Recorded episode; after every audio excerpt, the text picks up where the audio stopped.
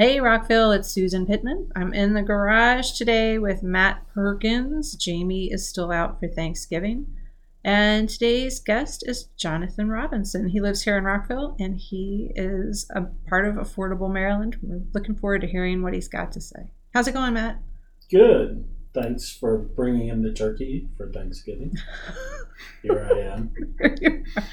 Matt, you're not a turkey. Did you have a good Thanksgiving? I did, in New Orleans. Went to visit my daughter and her partner down there. Ate at a lot of good restaurants, and she cooked an amazing Thanksgiving meal. We also got to go to the horse races. Oh, very fun. Yes. Very fun. How was your weather down there? Better than here, but not so much that I regretted leaving because of the weather. Okay, got it. Jonathan, welcome. How are you? I'm doing great. Thanks for having me. Good, good. How was your Thanksgiving? Fantastic. We stay local. My in-laws are in Baltimore. Nice. And so it's just an hour drive away. Very cool. Very cool. Yeah, we stayed home. We've been sleeping and eating for 3 days. It's been fantastic. Yeah. That's the way to go in Baltimore. It's a city I love. Yeah. So, Jonathan, how'd you end up here in Rockville? I met my wife in college.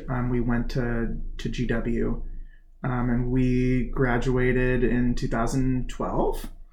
And we, lived in different parts of DC proper. And the first place that I lived in, I lived there from when I graduated for close to 7 or 8 years. And it was a little English basement apartment in the 16th Street Heights. And actually right before the pandemic, we were like, we got to get out of this basement. It was a lovely neighborhood, a great landlord, but the only light we got was because we happened to be in the basement unit of this row house that abutted an alley. And it was just, we were over it. And when we started surveying just what rent for a different kind of place would look like in DC for just a little bit of a cut above for us and our dog at the time, we were shocked. We just had a really kind landlord who lived above us and who was very, very, very lovely. And we were sort of shocked to know that just even the next rung up in DC, we were just totally priced out. And my wife's a lawyer. She'd done a clerkship out here at the circuit court. And so we loved Rockville, and we thought, what would it look like to move out here, to have more space, to have a place where we could call home that would be more affordable. And then the pandemic happened. And we waited and got very, very lucky, I think, in the grand scheme of things, to land in Hungerford, as sort of a small little house on a cul-de-sac, and we love it out here. The stuff that we that brought us out here, we think are one of the things that make Rockville and Montgomery County really great, which is just the diversity of the people, the proximity to DC, and the amazing food. So that's how we ended up here. We moved here in late 2020, and so this is our third year here. That's great. So before we get into the meat of this, I need to just say at the top, I am a commissioner for the Planning Commission in the city of Rockville, and you are working for a nonprofit that is focused on affordable housing. So there's some topics I'm going to avoid, such as zoning. So if we get into that kind of thing, I'm going to step out and let Matt take over. But we will talk about the election and all that kind of good, and what you guys are about and all that good stuff. Oh, we're definitely getting into zoning. All right, that's going to be all yours. Ready to go. Guarantee it. But we can start with some other things first.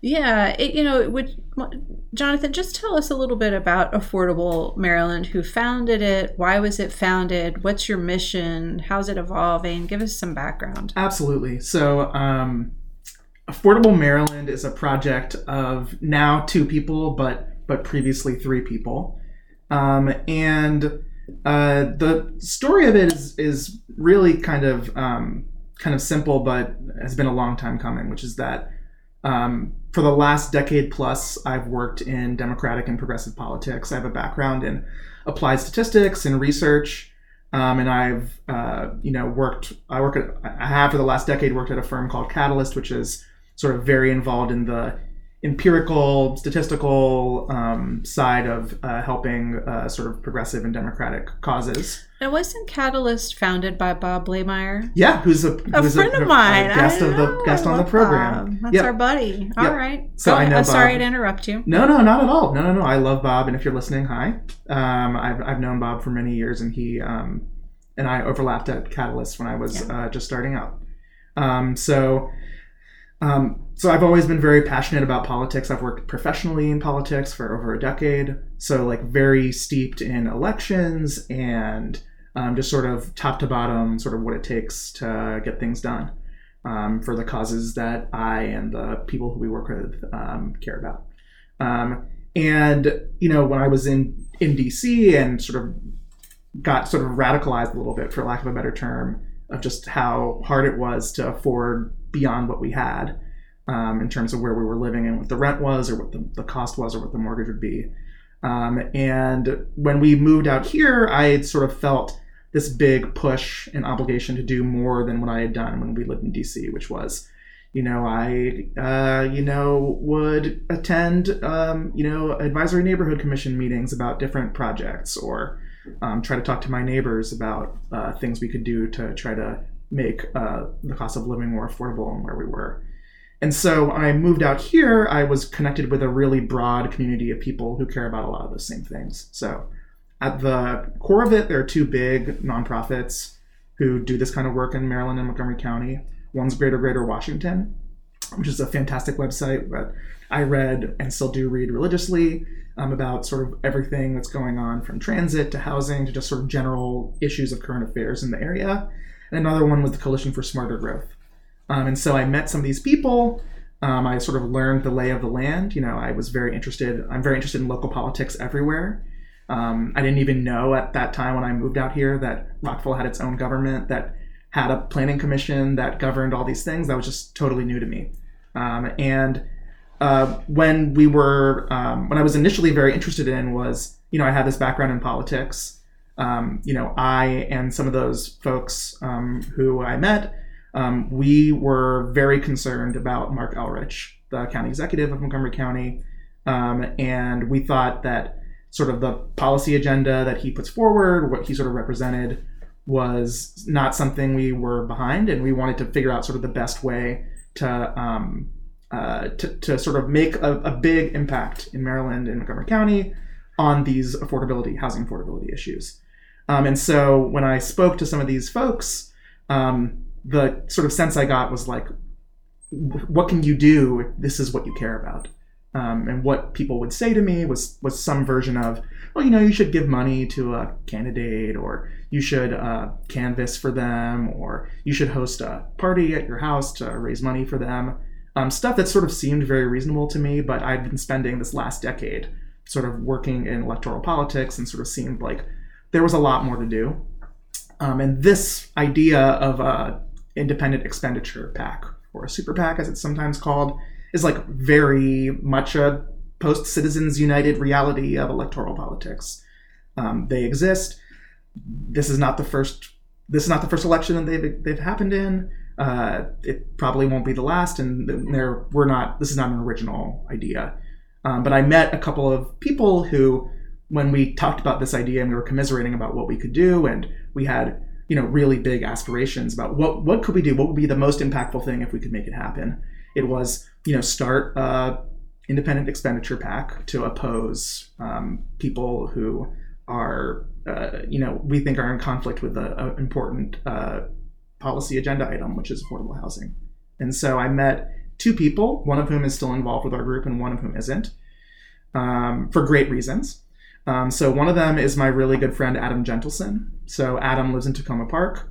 He's former deputy chief of staff for Harry Reid, and he's current chief of staff for John Fetterman. So when Adam went into the Senate to be Senator Fetterman's chief of staff, he took a step back from the work that we're doing. He's not really involved anymore, but still an incredible friend, someone who I worked with really closely before he went to the Senate. And then another partner of ours who works in our core group is Eric Saul, who's an architect in Takoma Park. He's a little well-known for a sort of snarky sort of Montgomery County Onion website that he runs that really is a little focused on sort of down county more than up county, called the Tacoma Torch. And Eric's just an extremely funny, extremely smart guy. And we were all on the same wavelength. And our view was, you know, let's shoot really big and try to make a big splash and, push our involvement beyond what it had been before. And in the last, in the primary election in 2022, we ended up raising close to $1 million to run ads to oppose Mark Elrich. And we think we were like a really important part of why the race was so close. And so that's where we started. We have plans to continue to expand in Maryland. That's part of the reason why we cared a lot about the Rockville and Gaithersburg elections that just happened recently. And that's sort of the origin story of our group. Yeah, that's really interesting. And it's, I think one of the things, it's not a new idea, right? These independent super PACs. But it's a new idea to Rockville. Sure. So I think that's why that postcard made such a splash. So what is your mission? Do you have a mission statement or a couple of goals that you can share? Yeah, absolutely. I mean, so, our view is we have a very broad agenda, which is just we think that there should be a more attainable and affordable housing in Montgomery County and in Maryland more broadly. So some of that is just, affordable housing has these various different definitions, of course, but some of it has to do with that. But a lot of it just has to do with the fact that there are people who would like to move here, and there just isn't any housing at most price points for people who'd like to move here. And we think that housing growth and population growth and economic growth and delivering great social services and having vibrant communities are a really big, big thing for the future of where we live. And so that's very broadly, we have a sort of very, I think, broad focus. We're very open-minded. We don't have a ton of litmus tests in my view. We are in favor of an all of the above approach to reach those kinds of goals. And we like to support people who are thinking really critically and working really hard and building coalitions to make that happen. And then on occasion, sometimes we are in opposition to people who don't think it's a problem or who are actively putting up roadblocks to making those kinds of things a reality.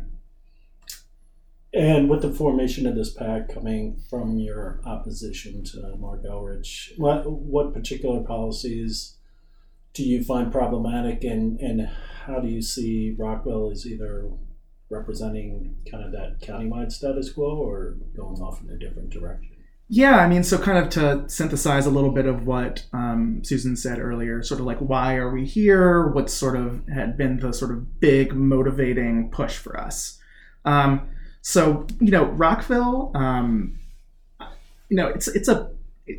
it's not as big of a land area as Montgomery County, but Rockville has its own zoning and planning authority. So that's really important. I don't think a lot of people know that.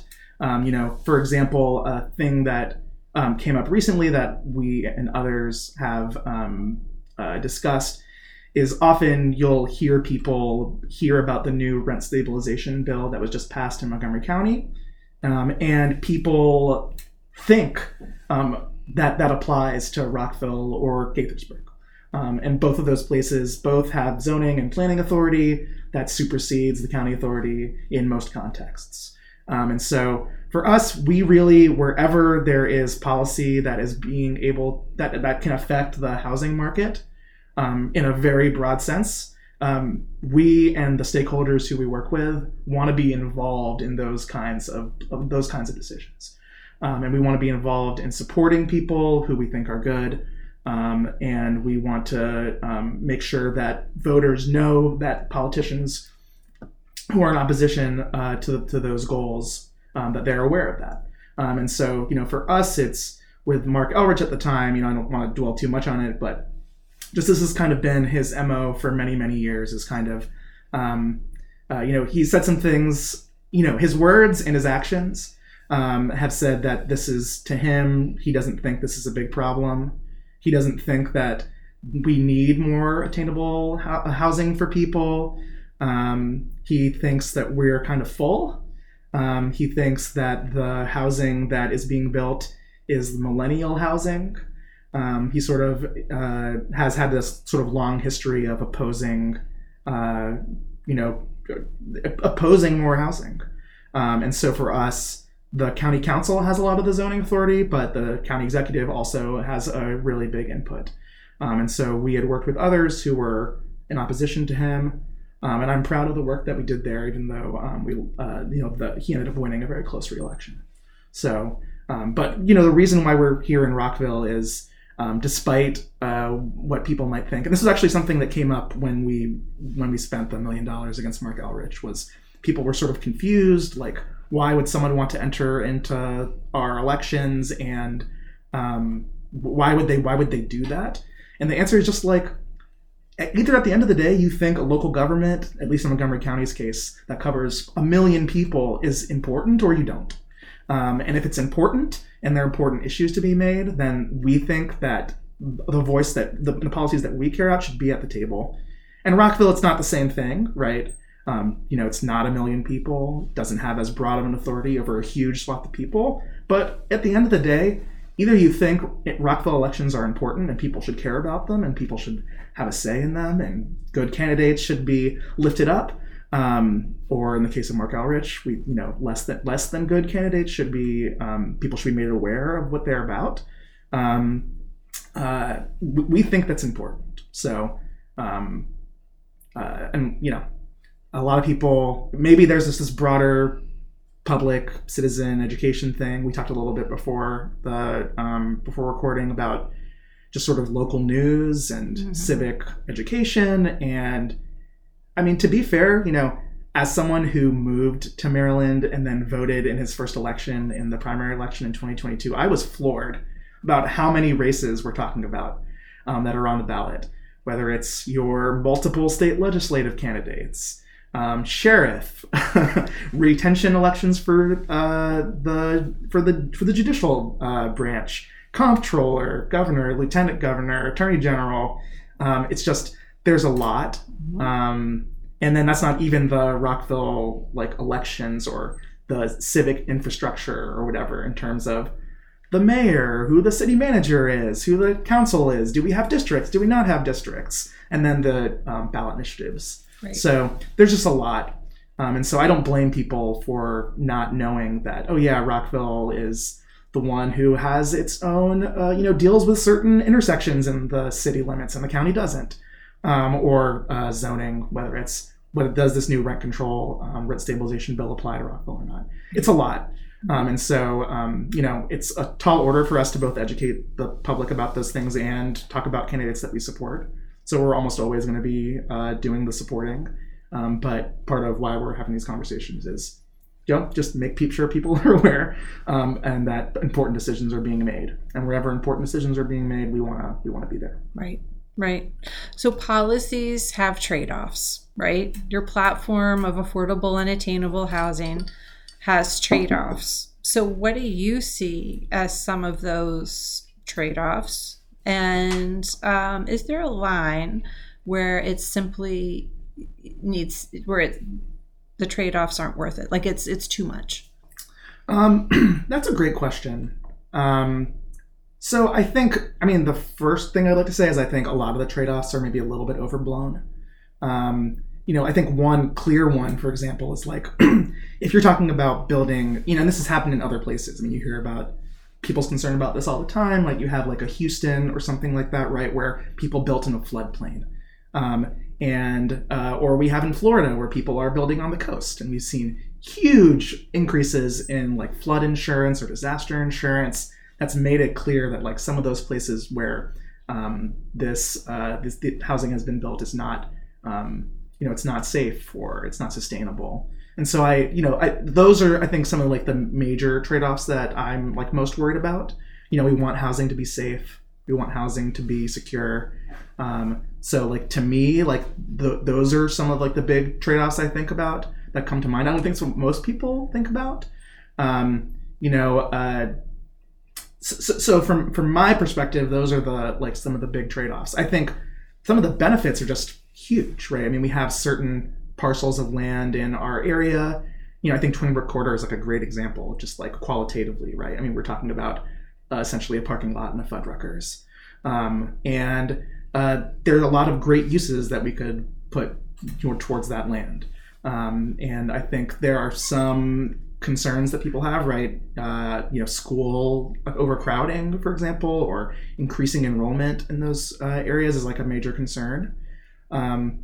I think we have very good data on some of these things, though every project and every area is different, that, you know, some people will move to an area and they will have kids and they will send their kids to school. And that is a real thing.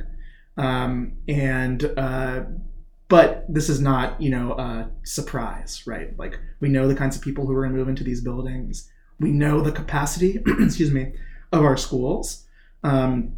To me, these are all like very solvable issues that a dynamic government can do, right? Which is like, when more people move to an area and we see that there are more people who are living here, we can plan, you know, to add additions to schools. We can, you know, be creative about these things. I tend to think that some of the trade-offs tend to be with really good leaders, like very much, very easy to overcome. I think that the trade-offs end up being a thing tends to speak a little bit badly of just our ability as a society to be very dynamic. A failure of planning, a failure of you know, of foresight or flexibility. So that's not to say there are no, you know, certainly no trade-offs. But I tend to think the ones that I worry about the most are about the security of these places, about the long-term sustainability of them. But all of these things I think are like genuinely overcomable. And we have great leaders who I think are like, know that these are issues. You know, they're not naive about them. There's certainly nothing, these things don't just happen and they're great and they're amazing and we do nothing. They require maintenance, they require care.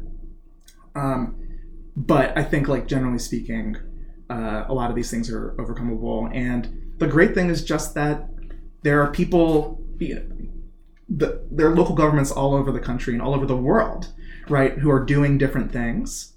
And we can learn from them. You don't need to necessarily travel one place or another. You can just read about what's happening in, you know, in South Bend, Indiana, where, you know, they've developed sort of like model codes that are very easy to implement, and designs that are easily approved, that are secure and built well by reputable people.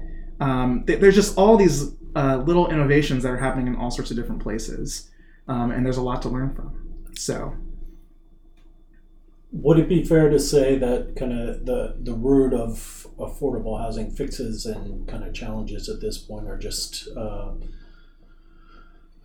not enough housing to meet demand and kind of artificially restricted housing development? Yeah, I mean, I think it's kind of the core issue that underlies everything. You know, you don't have to look very far in some places. You know, just read the New York Times about Tokyo. You know, their housing market is kind of the sort of exact opposite of ours. You know, they have just, you know, had an incredible force of will to develop and grow, in part because they're kind of land restricted. You know, like, they live on an island. There's just not a lot of places that you can build further out. It's you know, here that's like a little bit of a blessing, and a curse somewhat, just sort of like depending on your perspective. Like, I think in Montgomery County, we've seen, as it's been harder to develop housing in our area and down county, you see people moving out to all the way out past, you know, Clarksburg to Frederick now. And in part of that, just because the land is there, it's cheaper, and there are fewer restrictions out there, just because there's stuff that you can build, townhomes or little developed communities. You don't run up into those same bottlenecks. But in Japan and in Tokyo in particular, they haven't run up against those same frictions. And so I don't think that's the only thing. I mean, you know, in some of these places, they have a lot of other policies besides just, you know, they're not. It's not just like a building bonanza solves all problems, but it makes things a lot easier. And so, you know, they live in an almost upside down world in Japan where like newer housing is actually a lot cheaper than older housing, even with rent control, just because it sort of stabilizes rents for older units, and the newer units are just so much cheaper because they're in much higher demand. And so you have this weird upside down problem where actually they have kind of the reverse, they have the reverse problem of ours. And so you don't have to look very far to sort of see what a future like that could look like. And that's not the only model. You know, there are other places like Singapore where everything is like extremely publicly owned, and you know, I don't think that's perfect either. I don't think we expect to do that, but there are just a lot of models for thinking about how to do that, even within our own county. You know, I really do have like a very, I do strongly believe that's at the core of a lot of our problems. And but I don't think it's the only thing, but I think it's kind of the first thing that we need to solve before we can move on to other things. So it's sort of very much like at the forefront of like what we're thinking about. And, you know, I have views on like the best way to accomplish that, but one of the things that has been so exciting about even listening to the candidates in the Rockville election or Gaithersburg election is just there are so many people who have lots of different ideas about how to accomplish this. I think there are a lot of constraints, right? There's sort of what the public thinks. There's elected officials like have constraints. Some of them are concerned about changes in the future, which I totally understand. And so it's really refreshing to listen to people and to read their responses and thoughts on this, because there's just so many different ways to approach this. I think a lot of these problems are like very eminently solvable with people who are focused, who know this is a problem, and who really want the best for the community going forward. And so, you know, that has been like a really exciting thing, you know, knowing these problems are really big, but also like meeting people who are fresh and who are very passionate about some of the same things that we are. What do you think is the biggest misconception? When people hear affordable housing, what do you think? What do they have in their mind that maybe you wish they didn't? You know, it kind of cuts both ways. You know, one of the way when I lived in D.C., I first heard about Mark Elrich was that he talked about what he called millennial housing, sort of in a derisive way, right? Sort of like apartments, maybe the ones that you would see in Rockville Town Center or you would see in Pike and Rose. And so I think number one is like, it cuts both ways in that I think what people generally want is they want sort of the not too hot, not too cold approach, sort of the Goldilocks. The Goldilocks is like something that no one's making a ton of money off of. So it's not just housing for, you know, extremely wealthy people or something like that. People don't, I think, necessarily want that. I think there's like a concern, right, that like that's something that wouldn't be affordable to a normal person. That's kind of the status quo that we have, right? People always say like, oh, they tore down that house, right? And they built something that was huge. And so I think there's some, and I think you see when you survey people about projects, like academics, economists have studied this, there's like a little bit of a, like a disdain for that. I think like understandably so, but there's kind of like this whole other end of the spectrum, which is like, well, people want it to be affordable. But they don't want it to be so affordable that, you know, people who move in who, you know, I think they're like afraid of like the composition of their neighborhood changing or large families or overcrowding. So there's kind of this interesting sort of tension, which is that, you know, at the end of the day, like we live in America sometimes some people move in down the street from you who aren't exactly who you had in mind.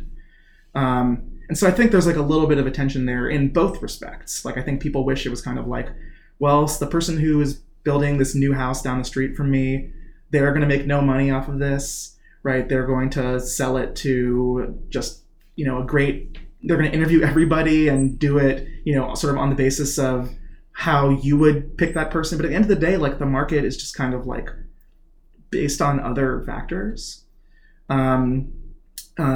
You know, I've actually, like, I'm very, I understand where people are coming from. Like, I think there's we moved out here for a reason. Like, everyone moves to different areas of the country or their own neighborhood for, like, some of those same reasons. And I think people are very suspect. I think, like, rightfully so. Sometimes I think there's some distrust around changes and how they're going to impact people.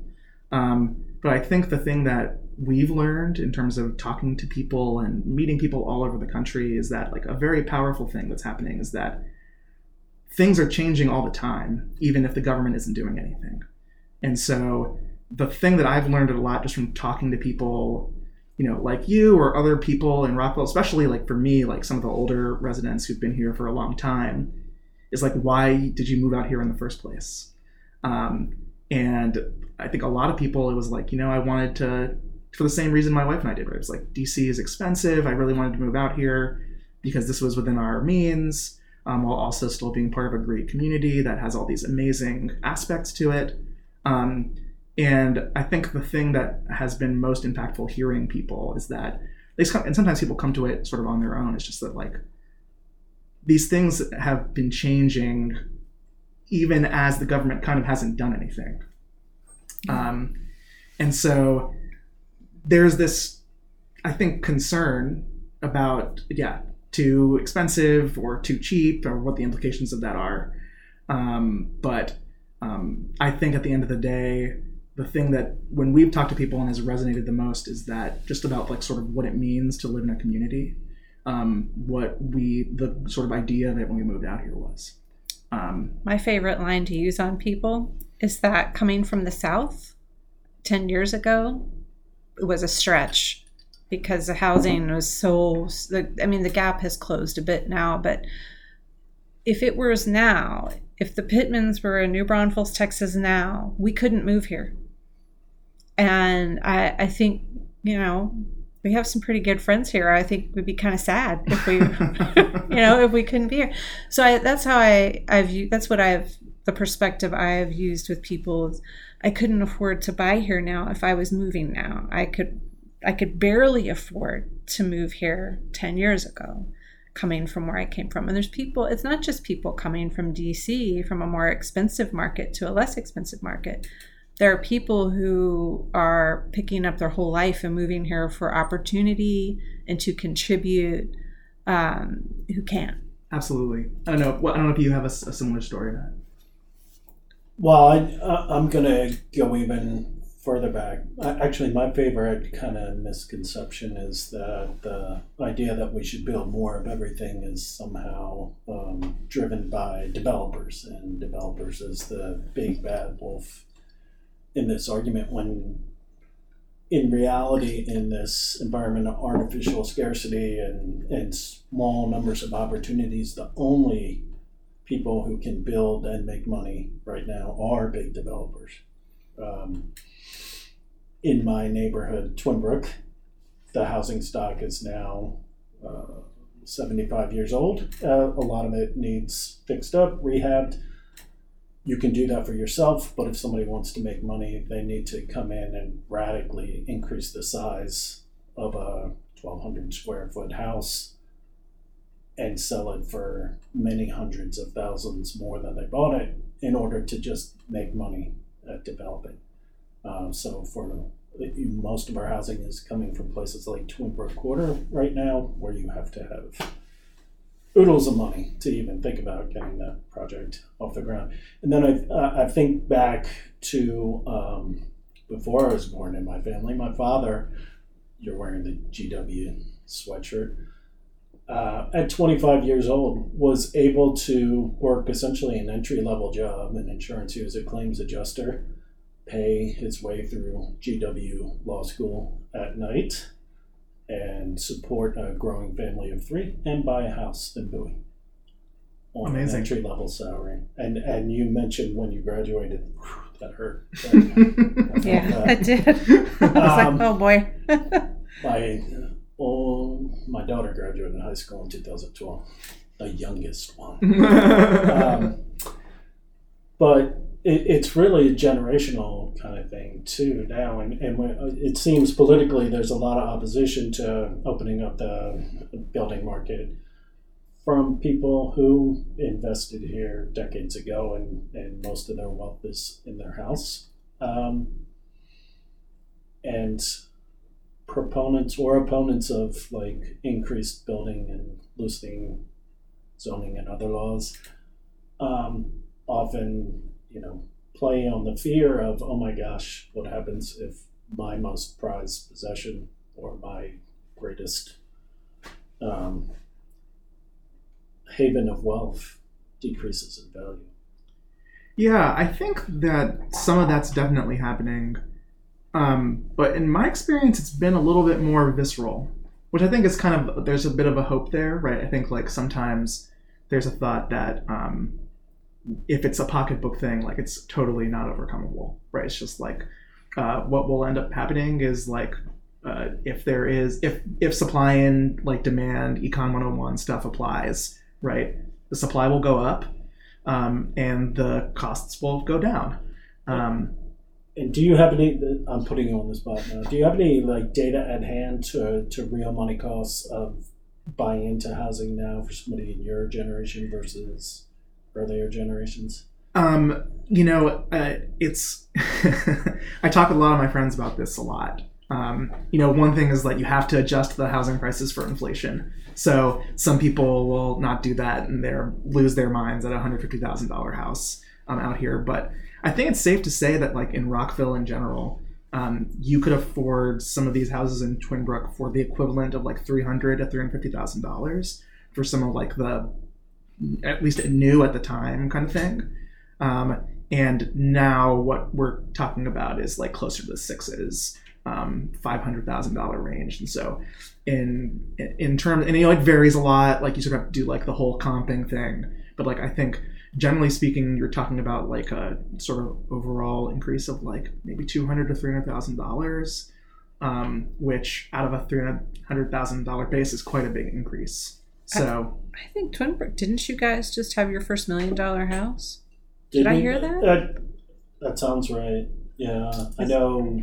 I really luckily bought April 1st, 2020 at the beginning of the pandemic, and you know, according to the online sources, my house values increased by 20%. Yeah. Just in that period of time. Yeah. Yeah, that makes sense.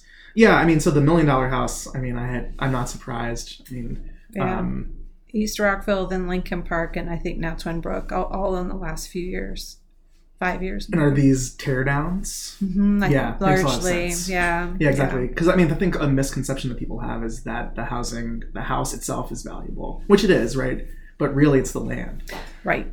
Right. And so, but yeah, I mean, it's, you know. I think the generation that I'm the millennial, and I think there's a broad concern that generally speaking, looking back in history, that the previous generation's life was more affordable. Some of this is sort of like the general inequality stuff. I mean, even now with inflation, like a lot of that's rental inflation. So there's this sort of concern that, I think, you know, not to go like way, way down and sort of political punditry, but I think as these changes have happened, the sort of things we're talking about, sort of the status quo, right? Like doing nothing has actually, in fact, meant something has happened. I think part of that is led to sort of a big distrust of just sort of general politics to sort of solve people's problems. I think people are... I think sort of in some way, understandably, even though I disagree very deeply, I think like disengagement is very bad. But I understand where people are coming from who think sort of, look, this has happened over a period of time where now I can afford a house. What could these people possibly do for me? And so I think these kinds of things, I mean, when you first notice it, I mean, I didn't really notice it when I was younger, until I was in my mid to late 20s, where you're sort of finally like feel like you're understanding everything and you're like, oh, I wonder, okay, like how much would it cost to buy a house in this neighborhood, the 16th Street Heights where I was living in? And I was like, oh, it's $1 million. Mm-hmm. And this was for a row house. And I was like, well, who could afford it? And there were three types of people. And I loved all my neighbors, truly. They were incredible people. I think our region is amazing, like whether it's Rockville or DC or Virginia, it's just like really great people. Virginia.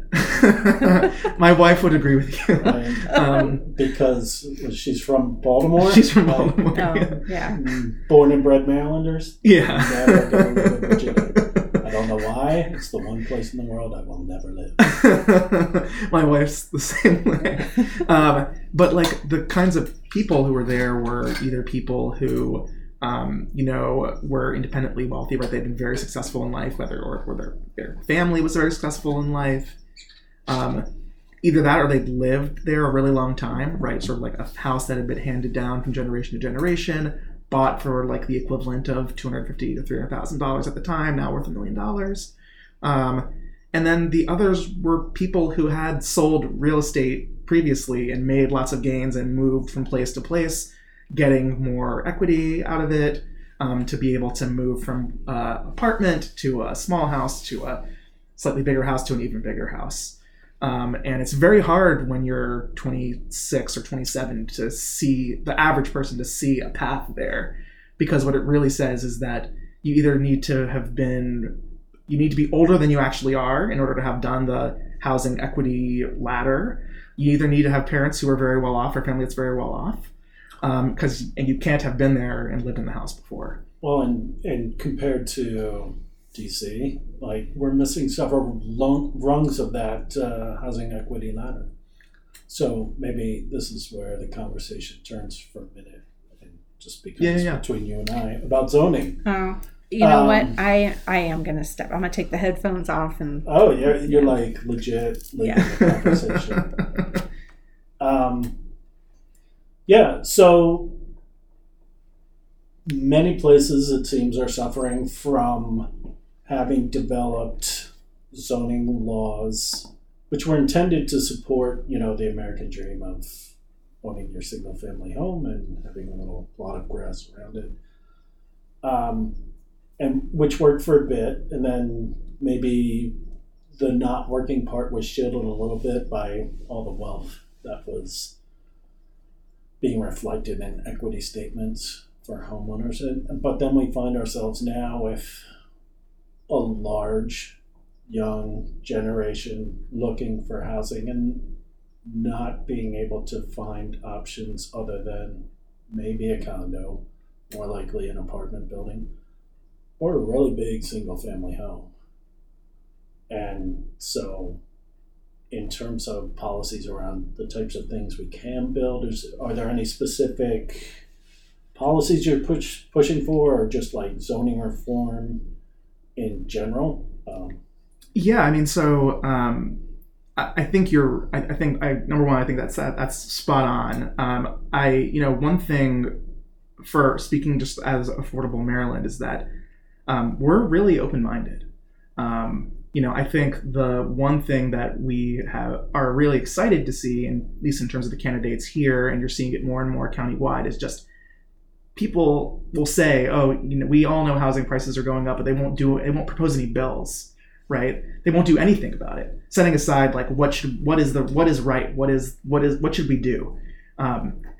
Now more and more we're actually seeing that this is a big issue, and so one thing is just like saying, hey, this is a very important topic that should be at least in the top 5 of things that you should be worried about and you should be thinking about what to do.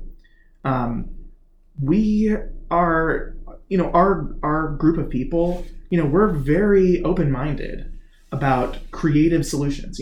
So one thing that's came up before, I know it comes up on occasion in Rockville, but it's a county thing, is parking. Right, so there are what's called sort of parking minimums, but really it's just like a mandate that there has to be a certain amount of parking. And I know like a common thing will be people will come to the Planning Commission and ask for like a variance or an adjustment to handle that. And this is a very common thing that comes up, but it increases the price of the housing. It's almost like we built our cities for cars. So War on Cars will be a different episode. But, you know, there's sort of just some of these simple things like, you know, if you do a market research about the people who are going to live in the housing that you're building, which is a very common thing. I mean, these are people are taking a risk. By building a house. What if, you know, it's not like a t-shirt, right? Like if no one buys the t-shirt and you just sell it at a loss, it's just one t-shirt, right? But for these housing, the land is very expensive. It's a very capital and labor intensive project. You know, they do market research to say like the kinds of people who'd like to live here are people who are buying here because it's going to be near to the train station or it's very bikeable or walkable. And now you can easily get a grocery delivery service, so it's not a big deal. And we think that 60% of people are going to be like that, whereas other people are going to have one or two cars. You know, the lack of sort of a flexibility there, because doing so can add more units, can make those units cheaper because parking, you know, depending on how it's being built, whether it's for a large building or not, you know, drilling down below the floor level to create a big underground parking facility is also extremely expensive, and that those costs get brought up. So those are the kind of things that we're interested in. And I think one thing that's great about Rockville, for example, and I think this is true of other smaller areas, is just like we know the land that we're in, right? You know, we know the different neighborhoods and what the constraints are. And so having lots of things on the table and not being super dogmatic, I think is like very important. I think do no harm at a minimum is like a big thing, paying attention to the issues, but otherwise we're like very open-minded. I mean, we have some people in our coalition who are really big on some of the work that the Housing Opportunities Commission has done in Montgomery County, where, you know, private developers and the county and the Housing Production Fund are actually building affordable and market rate housing together. You know, the county, the Housing Opportunities Commission is the landlord. You know, we have some people on that end of the spectrum. We have other people who are very focused on, you know, changes to zoning or streamlining approaches to making the approval process for housing a lot faster, because that's another concern. It's like, you know, all these different pain points that slow down the project, which just means you're buying land and holding on to it and incurring all sorts of costs, which also increases the price. And so there's lots of stuff that you could do beyond sort of really huge changes that I'm not even sure are on the table, because they're sort of maybe you're painting with a very broad brush, broad stroke rather. And so we're very open-minded, which I think is great. It sort of allows us to listen to what people have to say. I mean, there's some things where we're like very much not with, and a lot of it just sort of depends on the details. But yeah, and I think you know, we don't even realize how much kind of planning and zoning has been relied on to control what a neighborhood looks like until you start diving in. And I just started diving in because I want a shed in my yard and I'm going to build it myself, and had to put in for a permit, which will, I mean, you know, a couple of weeks into the waiting process. Also, I need to call my city council member or write them an email, because it says on the website it's 22 cents per square foot for the fee, which somehow for a 96 square foot shed turned into $132. Yeah, I don't think I'm that bad at math.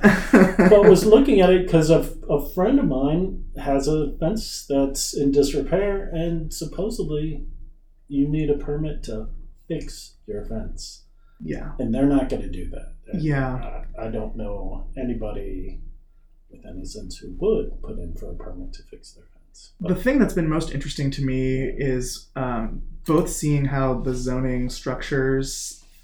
There's a great book by a guy named Nolan Gray called Invisible Lines. That's what zoning is. But the thing that struck me the most, especially in Rockville, is how often things exist despite the zoning, right? Or they were allowed previously, but are not now. Whether it's, you know, garden apartments near me in Hungerford, mm-hmm. Near Dogwood Park, or little townhome communities here and there, near the 7-Eleven and the Ritchie Center. Former resident, Dogwood Park.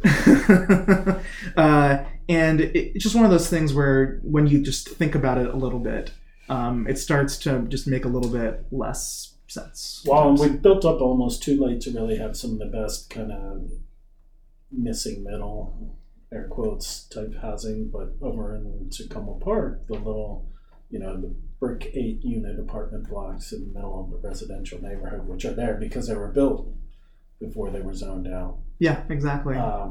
And are some of the only kind of affordable types of housing in Takoma Park at this point. Yeah, exactly. Yeah, so it's, I mean, the way I like to think about it too is just like a lot of this stuff is just a return to what made these communities special, which was this dynamism to allow different types of people to move out here at different socioeconomic levels. We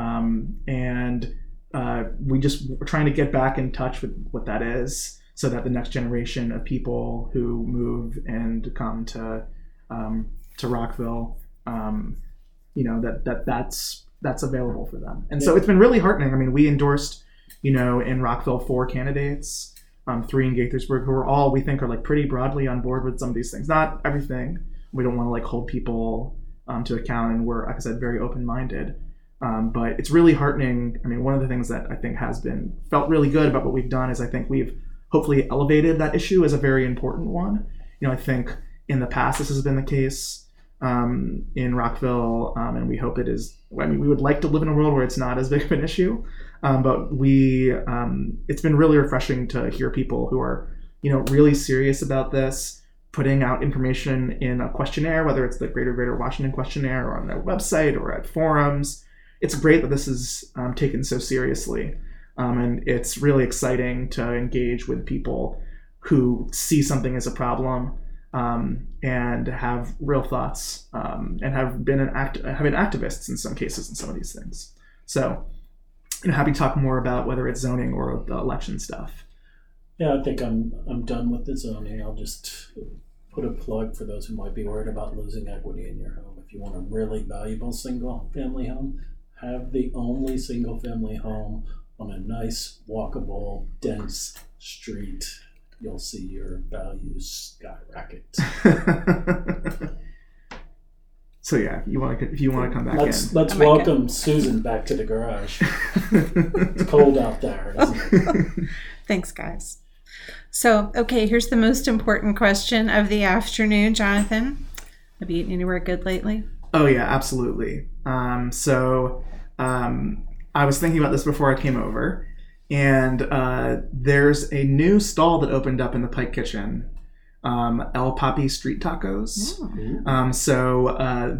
This is their second location. Their first location is in Camp Springs, Maryland, near I believe Andrews Air Base, and it's just an incredible taqueria. I watched Signature Dish on WETA, their like food show, mm-hmm. and they interviewed the guy, and he's just like been making birria since he was 5 years old. This is his second location. I didn't even hear about it opening. I heard about it in Tim Carman's review of the fire pit truck. Mm. I didn't even know they'd opened. Had opened, but it's incredible. Their quesabirria tacos are fantastic. Everything on that menu is fantastic, and it's just another sort of stall in the near where the Hello Vietnam was in the Pike Kitchen. So highly recommend. Tacos are one of our Hey Rockville's love languages. Yes. So now we have multiple locations for birria tacos. Yeah. Yeah. Nice. Oh yeah, definitely. Yeah, Zentli and El Papi are my my 1-2. Both fantastic. Awesome. I recommend. I don't think we've eaten out. We've been cooking. It's crazy. We did old favorite China Bistro, but you know, it's delicious. But we all already know about it. Yes. Yeah. Oh, we have in Twinbrook another bakery. Well, I think we talked about Mirabeau. I don't think we did. We talk I've about heard Mirabeau? Things. Yeah, Mirabeau near the Twinbrook train station on our side, the east side. Nice. And Brew, which I haven't been to yet, but Deepa has, my wife, a restaurateur from New York, originally just kind of doing coffees and beers, but people ask for food, so he's Peruvian and does ceviches. Wow. And sounds great. It's very good from somebody who doesn't usually eat a lot of ceviche. Nice. And also, big ups to Mastija, which now has a coffee pop-up on Saturdays from 9 to 1. No, 9 to 3 maybe. But it's a pop-up Neo Coffee Minor Osorio out of Gaithersburg.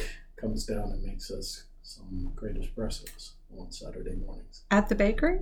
At the bakery. Nice, because I saw they have the truck now making... They do have the truck. Lunches and such. It's a different chef in the truck, but they have a really good Greek menu.